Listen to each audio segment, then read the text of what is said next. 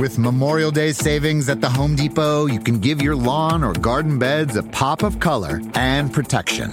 Right now, get a special buy on Scott's Earthgro mulch, 5 bags for just $10. Help your soil retain moisture longer with color that lasts up to 12 months. Shop Memorial Day savings for a special buy on Scott's Earthgro mulch, 5 bags for just $10 at the Home Depot. How doers get more done. The longest field goal ever attempted is 76 yards. The longest field goal ever missed? Also 76 yards. Why bring this up?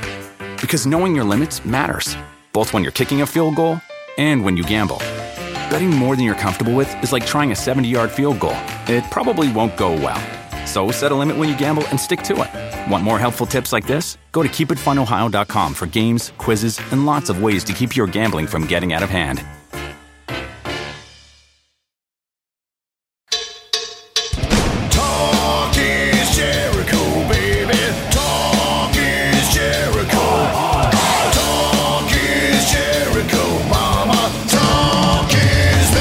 Welcome to Talk Is Jericho. It's the pot of thunder and rock and roll. And Jamie and John from True Crime Cast are back. And this time they've got details on crimes committed by professional wrestlers. They're talking about a luchador serial killer named Juana Barraza, who allegedly killed 40 elderly women in the Mexico City area. And they've got details on the crimes committed by someone I worked with at WCW, Hardbody Harrison. He's currently serving life in prison for his part in a sex trafficking ring. And then there's Douglas Witten, an indie wrestler who murdered 4 people. And they got details on the case of the Rockin' Rebel Charles Williams, a wrestler who was trained by the Rock and Roll Express, who got signed to ECW and was then involved in a murder-suicide. I got a couple stories that aren't quite as serious as murder as well. I'll tell the little-known story about Ric Flair, who was actually illegally adopted. He was sold as a baby. Then there's Billy Joe Travis, who was actually arrested on live TV in Memphis while working for Jerry Lawler. Wait to hear the details on this one. We even talk about my brush with the law in Kentucky that ended up with me and Hurricane Helms spending a night in jail. So, true wrestling crimes with Jamie and John from True Crime Cast, starting now on Talk Is Jericho. So, in the ongoing series of the True Crime Cast Talk Is Jericho Union, Jamie and John are back, and you guys always come up with cool topics and ideas. And what we came up with this time is to talk kind of about pro wrestling crimes, but outside of the beaten path. Obviously, we've seen Dark Side of the Ring talking about Bruiser Brody and, of course, the Chris Benoit tragedy. But there's a lot more kind of a dirty underbelly in pro wrestling than just those ones. So where did you guys come up with the idea for this topic? Yeah, I've always been a big wrestling fan, and as much as I can bring my interests together, I try to. So we've covered the Benoit story, and we've talked about that pretty openly and publicly before.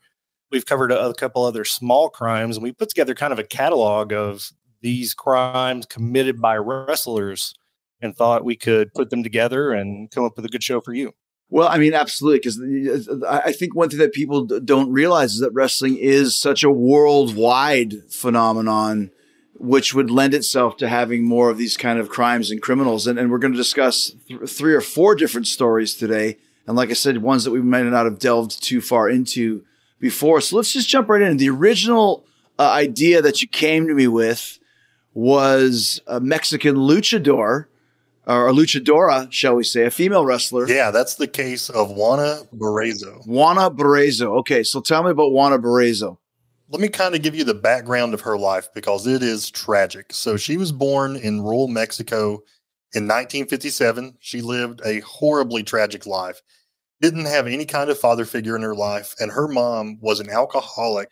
She was also a sex worker, and she rarely was home. And when she was home, she was involved with, you know, just all kinds of awful stuff. She didn't really provide any care for Juana. And dude, here's the worst part. Because of what I do for a living, I've heard of parents selling their kids for drugs. She sold this child for 3 beers. Oh my gosh. I think that just goes to show the lifestyle they were living, where they were in a situation where that was even an option or desperate enough to make that decision. Well, once again, too, it goes back to what we always discuss here on the 3 or 4 times you've been on the show. Whenever there's some kind of a vicious killer, a serial killer, whatever it may be, it always boils down to some kind of a horrible upbringing for the most part. And this definitely fits that cliche. Well, and here's the bad thing. Like, she wasn't sold to a family who was going to love her. She to basically be a sex slave.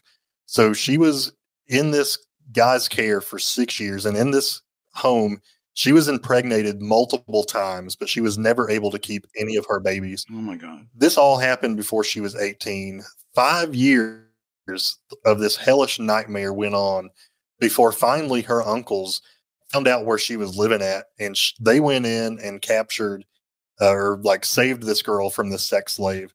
And her mom denied that this happened, but obviously it definitely happened. So just a tragic, awful upbringing. And during the 80s and 90s, she worked a variety of jobs. Her most interesting one, and really what brought us to this show about it, was that she became a lucha libre fighter, which is a popular style of professional wrestling in Mexico. And she fought under the name the Lady of Silence because she was a shy woman. She didn't like to put herself out there. So that was the name she wrestled. La Dama del Silencio is what it would be. And let me just kind of jump in, because when you're talking about Mexican wrestling, which is all basically lucha libre, there are so many companies in Mexico. Obviously, there's the big ones that I work for, CMLL, there's AAA, but there's so many other small little independents that there's literally hundreds, if not thousands, of luchadors and luchadoras, is what you call a female wrestler there, in Mexico City. So it doesn't surprise me that if you're talking about 80s and 90s, I lived in Mexico from 92 to 94, 95 even, and I never heard of La Dama del Silencio. Doesn't mean that she wasn't working 4 or 5 times a week, or maybe just once a week or once a month, because like I said, there's so many luchadors there. So that would explain for anybody who's a big fan not knowing who she is, because you might not have heard of her, even though she could be still working very regularly in Mexico City. Would that have been enough for her to make a living if she was working regularly for one of the smaller companies? Well, you got to keep in mind that Mexico is a very low-income country to begin with, right? So, I mean, I would see people all the time that even working for the big leagues in Arena Mexico were working 2 or 3 times a week, but they're low down on the card. And what they used to do is they would give payoffs a percentage of the house. So if you drew 15 people paying, 10 pesos a ticket or 20 pesos a ticket, what's 300 pesos, 400 pesos, divide that by whoever's around. She could be making 10, 15, 20 pesos for a show. If it's a big one, maybe a couple hundred pesos. So she could probably make a living off of that if you're living in Mexico City kind of in squalor. But because I haven't heard of her tells me she was probably on the low level end of payoffs, which is not a lot. Yeah, that's what I assumed as well. And that's why my first message to you was, have you ever heard this lady? And you said you hadn't. And it seems like she was not making enough money to make a living. She had just given birth to her 4th child, and then she resorted to shoplifting.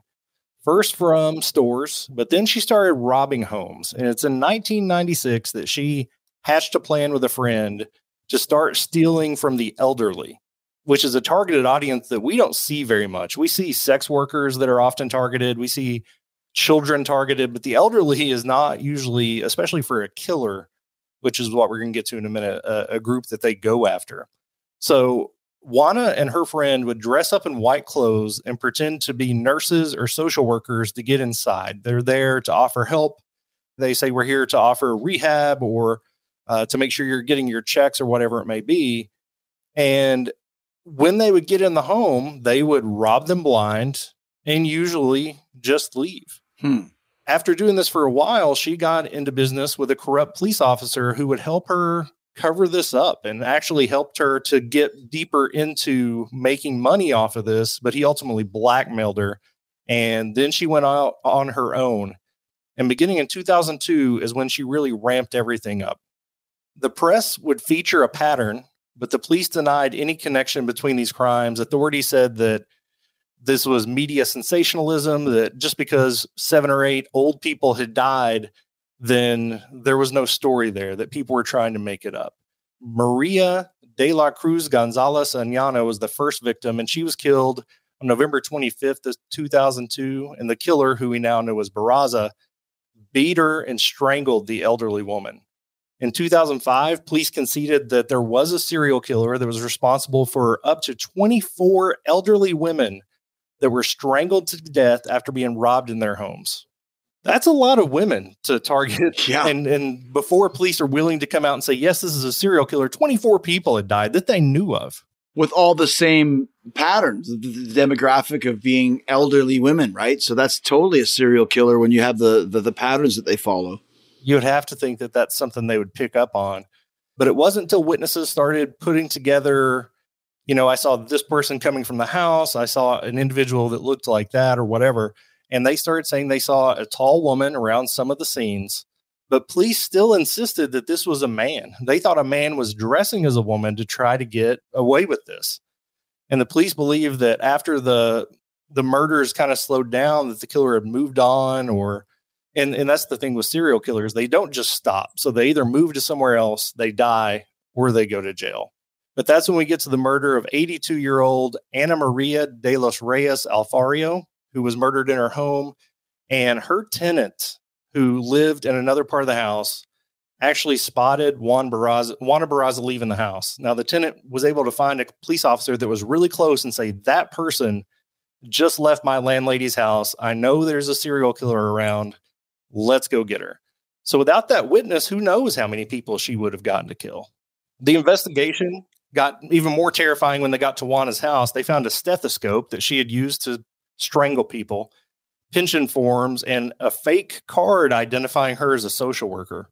She matched all of the reports that people said they saw outside of houses. And we talk about serial killers having trophies.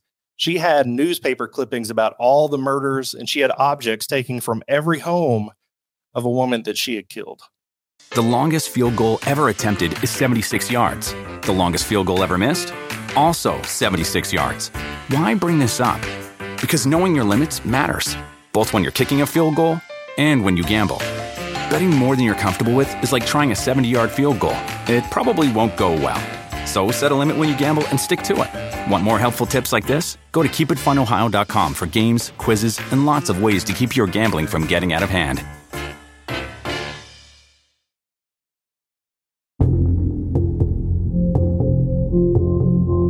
So did she know these women? Would they have been familiar with her? Is that how she gained their trust to get into their house in the first place? As far as we know, she didn't revisit any home. So she didn't build any kind of relationship with them. She would just show up dressed in scrubs with an ID card as a social worker to gain their trust and say, hey, I've got some pension forms. I'm going to help you with paperwork and get the medical care you need. Gotcha. I think that's a pretty common thing. John, you're a social worker. I think she was taking advantage of old people. You know, if you show up with pension forms and say, hey, we just need to do some paperwork, most old people are going to be like, yeah, come on in. She's a young lady with a nurse outfit and a stethoscope. Like, she looks harmless. You know what I mean?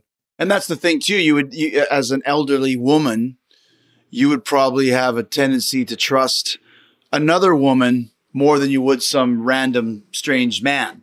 Yeah, I think about my grandmother. She's in her 80s, and I have no doubt in my mind that she would let this woman in her home. If she says, hey, we've got some paperwork for your pension, right? My grandmother's going to be like, absolutely, let's take care of this. I don't want to lose my money, you know? Right, gotcha. Okay, so continue on. Yeah, prosecutors said that they had her fingerprints linking her to at least 10 of the murders, but they believe she could have been responsible for as many as 40 murders of elderly women in the Mexico City area from 2002 to 2006. She confessed to the final murder because she was caught red-handed outside of the crime scene, denied all the others. She was tried in the spring of 2008 and was charged with 30 out of the 40 murders.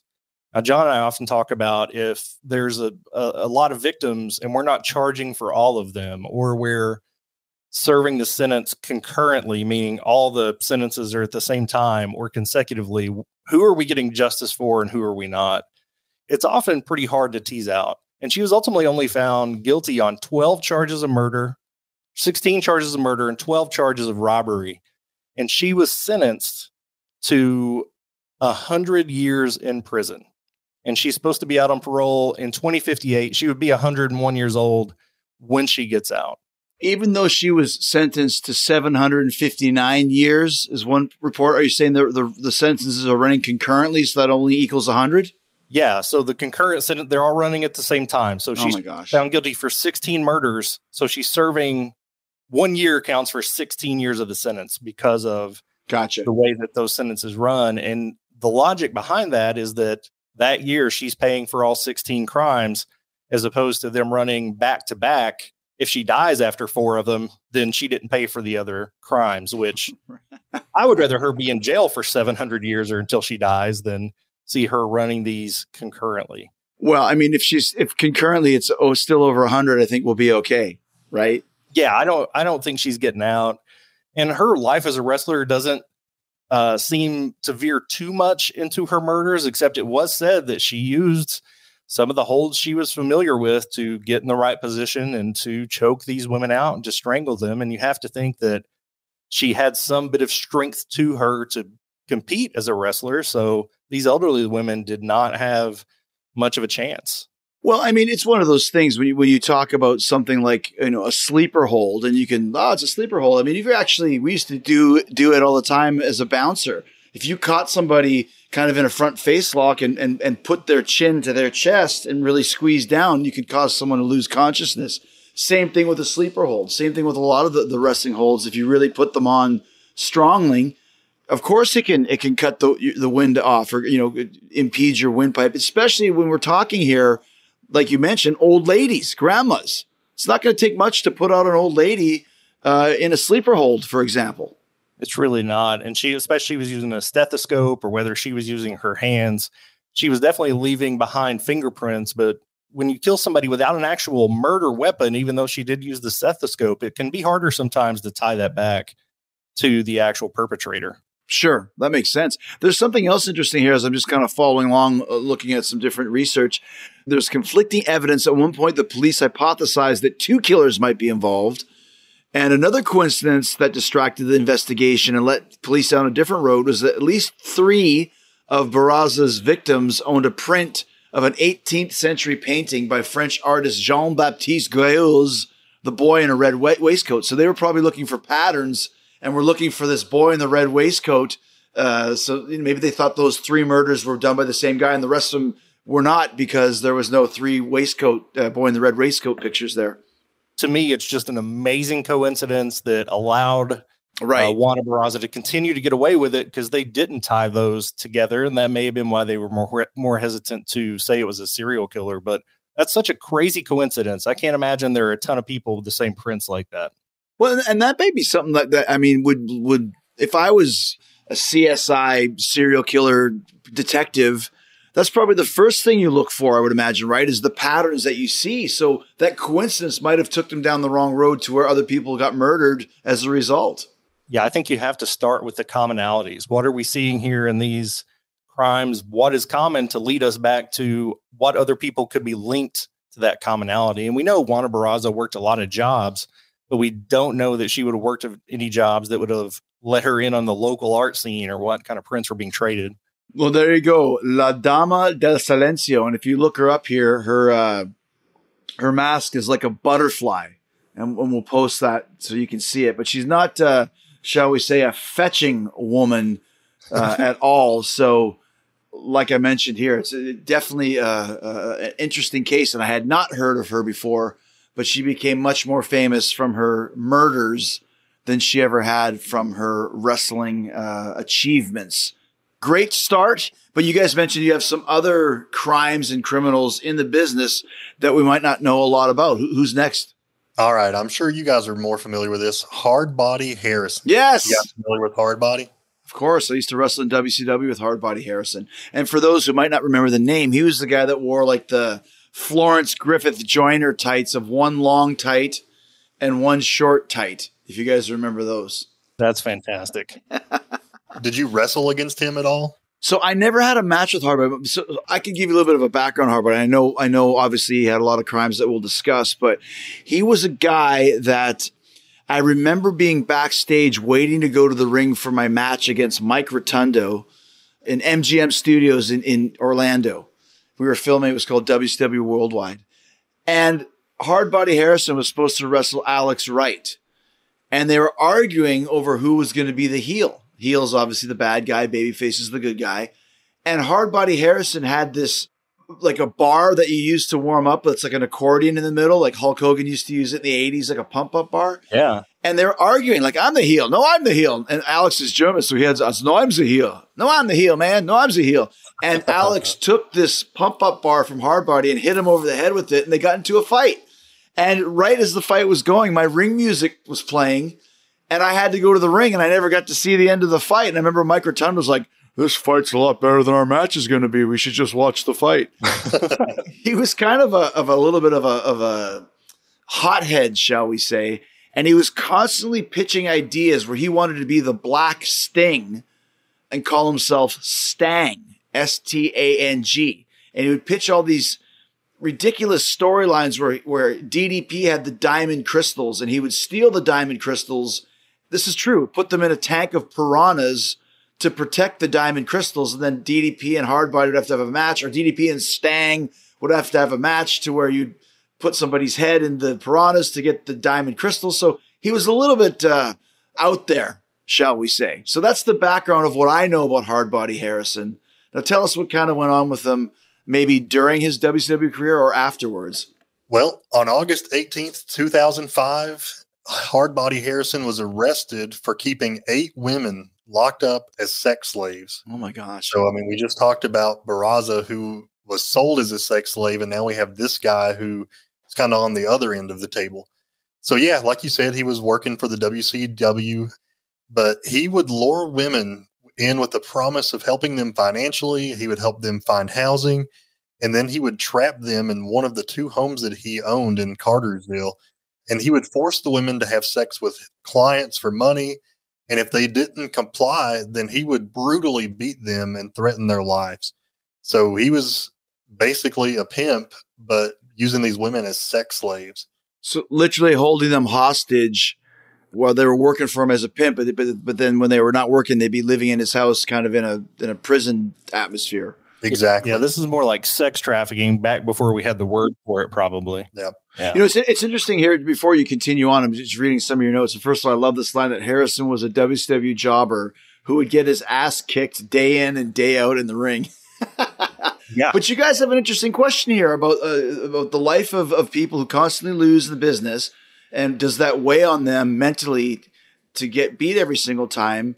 And maybe that leads to his, like you said, his desire to have to dominate. But, you know, I think there's some guys in the wrestling business that understand their place. And it was a lot more prevalent back then in WCW or in WWE, WWF at the time, when you were hired to be a jobber, you know, an enhancement talent is the much more politically correct word.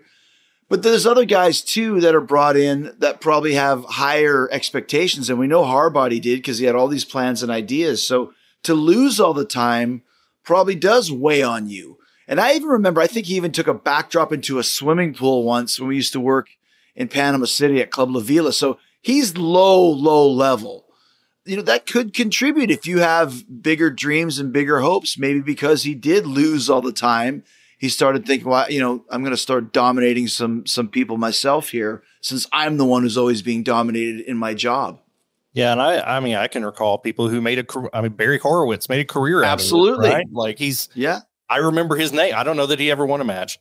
So there are some people, you're right, that really embraced it. But even the stories that you're sharing about Hardbody Harrison, he obviously had some control issues where he felt like he needed to have a voice in what was happening, or he needed to have some level of control. And when he kidnapped these women, that was a way to exercise that. Well, exactly. So let's continue on. So what other things was he doing, these heinous crimes that he was committing? Yeah, I mean, that was really the gist of it. It was just awful crimes. But thankfully, he was arrested when one of the women was able to get outside of the house and approached a police officer on the street. He was able to tell him what was going on and what was happening to the other ladies. So he was arrested.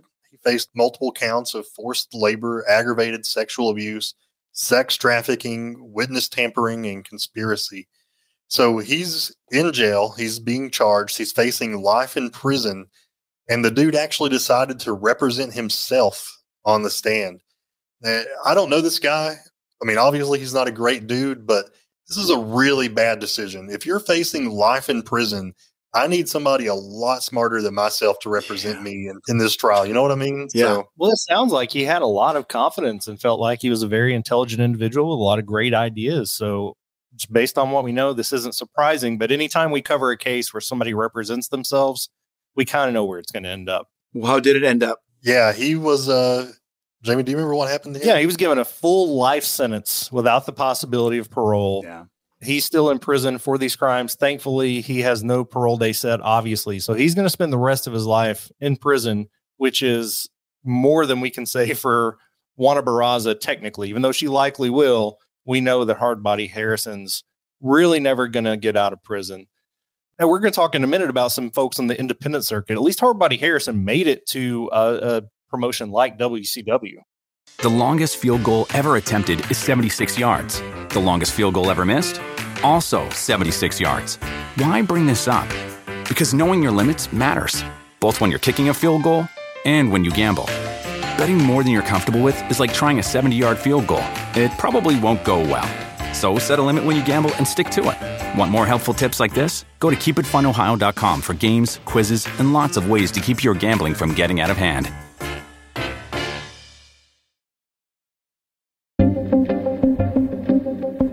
Let me ask you a couple questions here, and I think we've talked about this quite a few times. And besides just the fairness issue of it per se, why would Juana Barraza get 796 years, and that's just lip service, 100 years, whatever, for 60 murders, and Hardbody Harrison, who's committing a terrible act, but he's getting a life sentence for imprisoning girls? What's the mindset there? Like, why not just give Juana a life sentence as well and leave it at that? Is this kind of some kind of a vengeance thing that you're going to get all of this time? Like, what's the difference? 750 years is your life anyways. Yeah, it's just the political systems. We cover cases from all over the world, and in places like Canada and Australia, people can't spend more than 25 years in prison without a parole hearing. So they're not even going to give somebody a life sentence without the possibility of parole. Gotcha. They may never get parole. They may get 100 years and never be paroled, but they're going to be at least assessed for parole after 25 years. And in Mexico, at the time, their judicial system was set up in such a way that we're just going to give you a million bajillion years and see how it works out. See how it goes. Yeah, exactly. And even some of that goes state by state. And here in America, there are some with harsher sentences that are allowed and others that are not. We just covered a case out of Tennessee where a guy raped a minor and was given a 99-year sentence. So you would assume he's going to spend the rest of his life in jail. He was out on parole after 12 years. And then went on to kill another minor in another state. I feel like a lot of times what we give, like the punishment, is arbitrary. You could get 100 years, but you're out after serving a tenth of that. Our justice system's a little weird. It's broken. It's interesting too, is that just kind of once again doing some reading up here. When he had these women imprisoned in his house, it was under the auspices of training them as professional wrestlers. Is what it's looking here. And so they would show up, and Harrison would then basically groom them, force them to have sex with him, participate in large sex orgies involving up to 8 men at a time. Like you said, they were his prostitutes, but also put them through a rigid training regimen of exercises and household chores, and also had them memorize a series of commandments that was designed to make them more effective and attractive prostitutes. It sounds much more like a cult than a sex trafficking ring the more you dig into it, doesn't it? Exactly. And then it said failure to complete chores. Because I remember this. That's why I looked it up. I remember hearing about this. Failure to complete chores or breaking the rules required the women to pay money to him, creating a never-ending debt cycle. So he always had control because they always owed him money for their transgressions during training, shall we say. Yeah, it's such a horrible story, and I can't imagine the type of mental manipulation that you have over folks to keep them in that cycle. Yeah. Thankfully, one of the individuals was able to get out and speak out about to escape and do it, yeah. But obviously, he's keeping them in good shape to make them attractive for other people to pay to have sex with them and to, I guess, in the back of their mind, gaslight them a little bit into thinking they still have a potential career. Well, yeah, and the last thing I'll say, and we can move on, is that he was also a Gulf War Army veteran, so he had that military sense to him as well, which could explain a lot of this regimentation that he had. Right. I guarantee that a lot of his MO came from that background or that need for that type of regimen. So we're going to move into some independent circuits, and I know that most people do pay their dues in that way. How is that different? And what kind of individuals would you say you interacted with on the independent circuit as opposed to the bigger promotions that you've worked for the last 30, 40 years? Well, everybody, you know, if you're going to start wrestling, you got to start in the independent. And that's kind of really where you weed out the pretenders. You know what I'm saying? Like, obviously, I haven't wrestled independently for 30 odd years, but I remember from my time is that you'd get the guys who were like, oh, I'm going to be a wrestler. Yeah, I'm a wrestler. I've been wrestling for 20 years. And meanwhile, they've had, 10 matches in those 20 years or, 10 matches a year in that time frame. Right. So they're kind of the weekend warriors. And some guys just aren't good enough. But when you're on the independent scene, if you need some bodies on the show, you'll pretty much book anybody. Because once again, like we talked earlier about Juana Barraza, is that you're not making big bucks when you're on the independents. It's not like you're getting paid, $500 a show or something along those lines, unless you've made a big name for yourself and you come back. But when you're up the ranks, I mean, you're making $30, $50, $90, $100. There's really no rhyme or reason to it.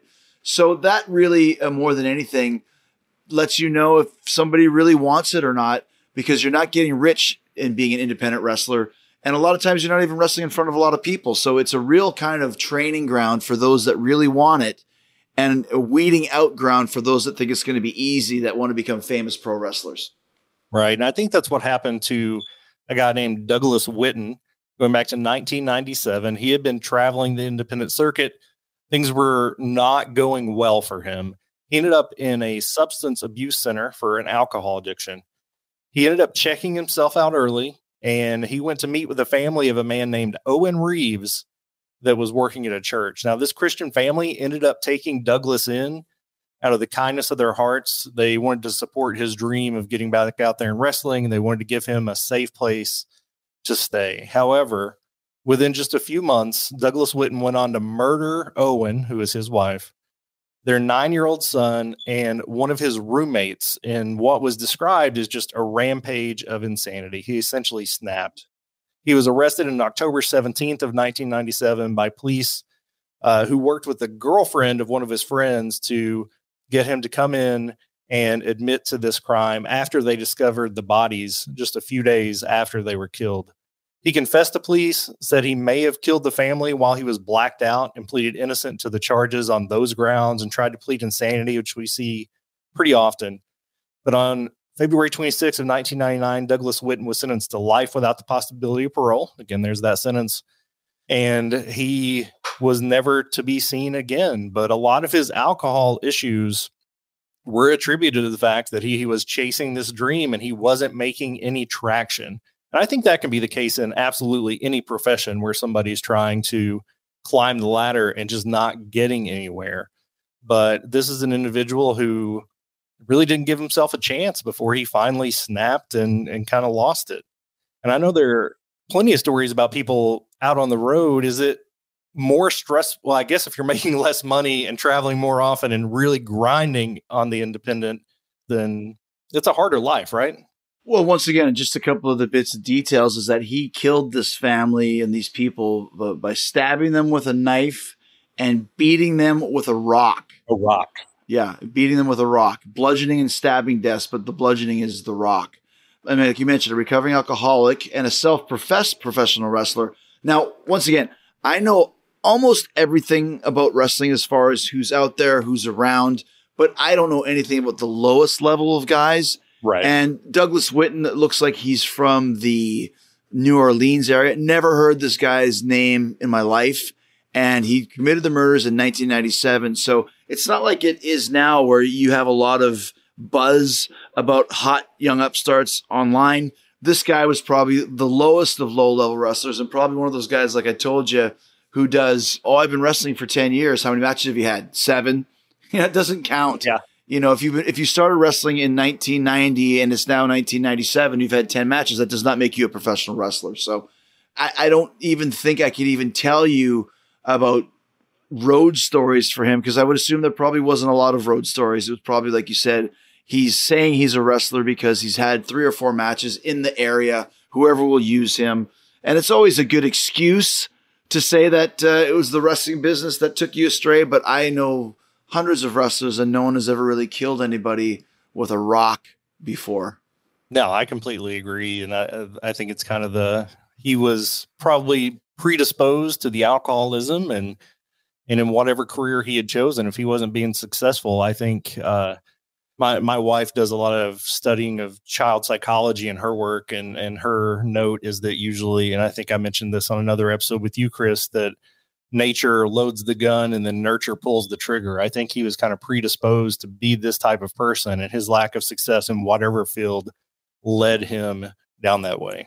Yeah, exactly. Yeah, exactly. And once again, I don't even know if we could even really use him in the pro wrestling category, but he did have a match. So there you go. That's probably his claim to fame in his lifelong prison sentence. Yeah, he's probably telling those stories in prison about being a wrestler. And I know there's several local promotions here, even in rural Kentucky, of folks that'll have a show at the Armory twice a year, the National Guard Armory, and they claim to be wrestlers as well. So I totally get that. Yeah, exactly. It's kind of just like I always think back, like I said, to the guys who, I remember the one guy that I first met, Lance Storm and I, when we were training, and his name was Bob Puppets. And that was his real name, Bob Puppets. And he showed up, and our trainer was like, yeah, he's a big promoter. And I was like, oh, this could be our chance. And we're training in Calgary. And I'm like, he's a big promoter. Like, where do you promote? And I'm thinking he's going to say like New York or Vancouver or Toronto or Edmonton. He's like, Innisfail. Like, Innisfail? What is that? It's a farm town of about 350 people, but he was the big promoter in Innisfail. So you're going to get your big chance in Innisfail, buddy. Yeah, you're going to have to wrestle everybody in town on the same night. Have exactly. One big town rumble. Life is a highway, and on it there will be many chicken sandwiches. But there's only one McCrispy. So go ahead and hit the turn signal if you know about this juicy gem of a detour.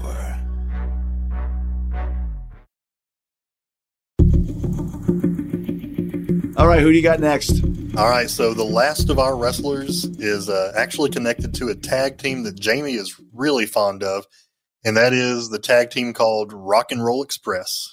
Jamie, do you want to tell the story? Yeah, my first celebrity high five, Chris. I was at Kaywood High School in Harlan, Kentucky. Ricky Morton and Robert Gibson, my first high five on their way out to the ring. Never forget it. It was a huge moment for me. So they were a great tag team. They're still wrestling, but they went on to train a lot of future stars. And one of those was up-and-comer they trained in the 80s, Charles Williams, whose ring name was Rockin' Rebel. So are you familiar with him, Chris? Yeah, I don't think I ever met him, but I am familiar with the name for sure. So Williams hailed from Westchester, Pennsylvania. He wrestled for a number of promotions. He was primarily used to put popular wrestlers over before getting what he thought would be his big break in a contract with Extreme Championship Wrestling in 1993.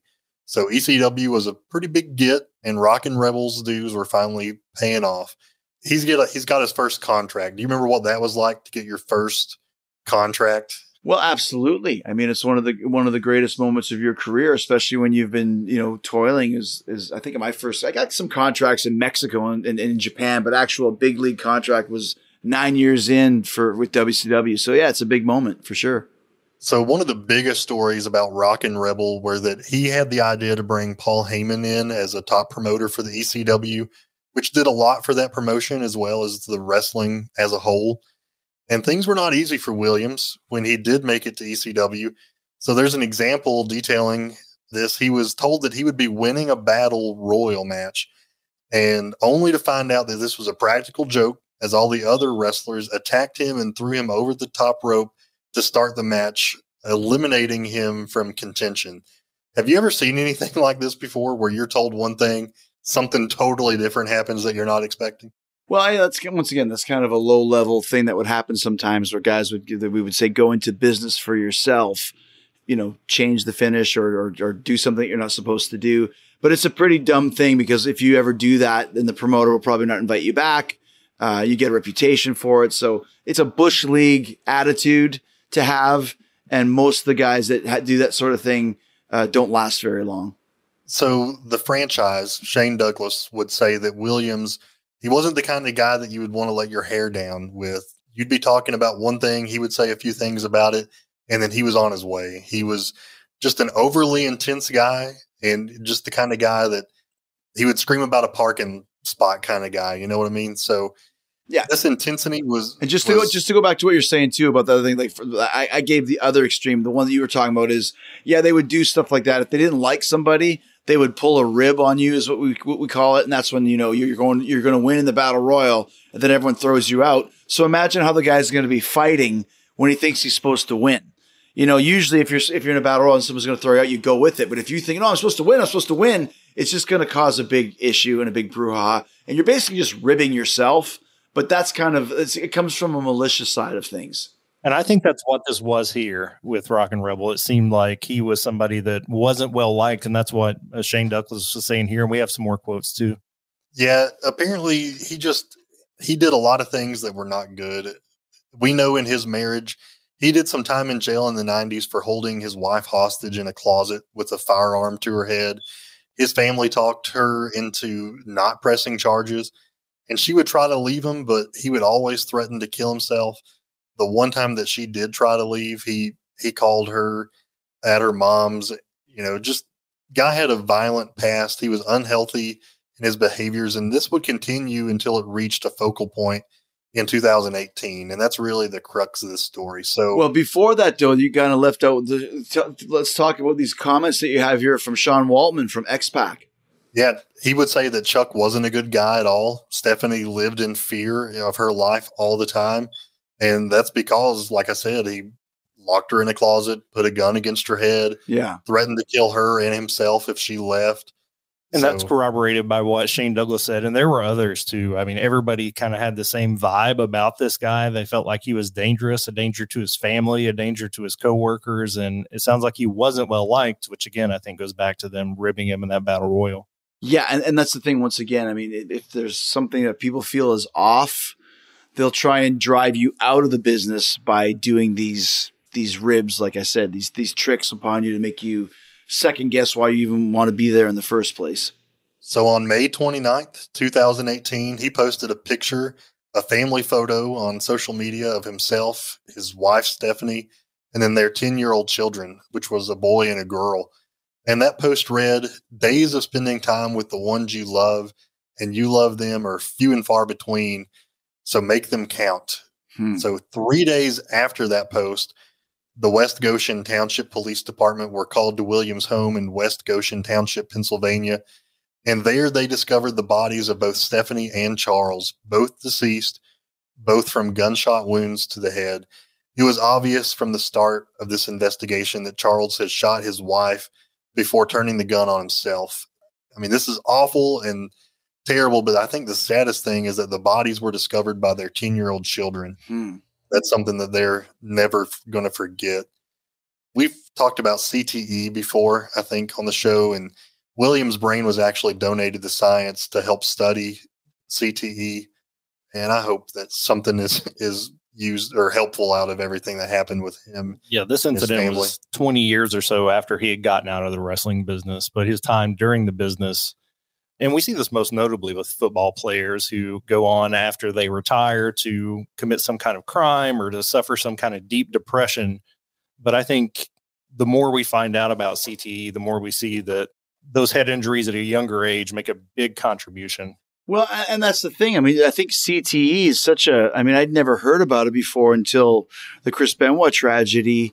You know, and there's some NFL players. I know Junior Seau was the guy that comes to mind that I think killed himself with the CTE issues. Yeah. It's very early on in what CTE is. So, and we don't know what the human brain can take, what it can't take, but he was wrestling, Rockin' Rebel. And, you know, when these things happen kind of outside of the norm, you got to wonder if that sort of brain injury, a long-term brain injury, can affect you at any point in your life. Yeah, absolutely. Even though it was 20 years after he got out of wrestling, again, going back to the nature nurture, obviously he was always an intense, violent person. So as the brain continues to deal with that, I think it's just gets more and more likely every day that somebody's going to be in position to hurt themselves or others. Junior Seau, I think Steve McNair was involved in a situation as well. They didn't do it immediately after retirement. It was after years of being away from the game. Your life has changed. You're not living that high of being involved in wrestling or football or whatever it may be. So it's dealing psychologically with the physical change of the brain as well. Life is a highway, and on it there will be many chicken sandwiches. But there's only one McCrispy, so go ahead and hit the turn signal if you know about this juicy gem of a detour.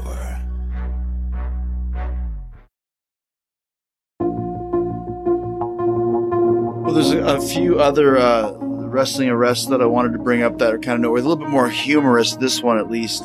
I will leave with that one, but it's actually, did you guys know that we talk about Juana being sold for 3 beers, but it's common knowledge that Ric Flair was sold on the black market as a baby? I did not know that. I had no idea. Unbelievable, right? He was born in Memphis in 1949, the same time and place that a woman named Georgia Tan was running one of the largest child trafficking operations in U.S. history. She operated the Tennessee Children's Home Society, an orphanage adoption agency, which was really a front for her to sell babies to wealthy out-of-state couples. She bribed nurses and doctors to turn newborn over to her, tell the parents they were stillborn. And other times she played the role, once again, of a helpful social worker trying to remove children from a bad environment. And she was finally arrested. But it was estimated that the Tennessee Children's Home Society had stole over 5,000 babies. 5,000 kids going missing. Or presumed to be dead, which is even worse. Yeah. And Flair was adopted on March 18th, 1949. Shortly before the adoption agency was closed for good, his real name was most likely Fred Phillips. Seeing as how the agency destroyed or manufactured most documents, it's unlikely that the Nature Board will ever find out what happened to his real biological parents. So there's a little bit of a trivia for you there. That was going to be my next question, of if he was ever connected back to his initial birth family. I've heard of stories like that, but didn't know that he was involved. Fred Phillips is definitely less marketable than Richard Fleer. Yeah, Freddie Phillips, the Nature Boy. The Freddie Phillips Nature Boy. But another great one that I've heard this before. This was back in 1997. A wrestler called Billy Joe Travis was arrested once again in Memphis for unpaid child support during live TV. I have read that story. That's incredible. Yeah, so Memphis was a place where they'd have live TV every Saturday morning for years and years and years. This is, of course, Jerry the King Lawler's company that's been running since the 70s. And Saturday morning Memphis television, maybe up until the last 10, 15 years, was always the highest rated show in the market. Like, people would watch Saturday mornings in massive amounts. They would do, I don't know, a 10 or 13 or 15 market share. Incredible. So the officers showed up at TV and wanted to arrest Travis, and Lawler convinced them to wait until he was doing his interview on live TV. So he convinced them to wait until it would be very public and draw attention. Exactly. So old school carny, right? So he's doing his interview. Cops come and arrest him for the unpaid child support. But then they turn into a story where Billy Joe Travis, who was the babyface, blames it on Brian Christopher, who was the heel in the fight. And so the intrepid babyface was set up by the vicious heel. That is fantastic. Nothing like some baby mama drama on live TV to really spice things up a little bit. Exactly. And one last story, because I'll probably never talk about this again, there'll be no reason to, is the night that I was arrested in Kentucky. And I was arrested for the horrible crime of public intoxication. Well, now if you're ever in Kentucky, we could just bail you out, man. I mean, it's all good now. You have to come get me. But it was right over the border with Cincinnati. You know, Cincinnati's technically in Kentucky, but it's Ohio as well. Right. And we had a show, and we were having some drinks after the show, and Hurricane Helms he got really angry at me and punched me in the face while we were in the back of a car, of a taxi. And the taxi pulled over on the side of the road and said, "Get out. I'm not having a fight on the side of the road." So we got out and kind of got in a little bit of a brouhaha. And then the cops pulled up, arrested the both of us for public intoxication, and took us to jail, where we signed autographs and took pictures and then got bailed out in the morning. The horrible fine for public intoxication. You want to know how much it is? $50. $25 for a night in jail.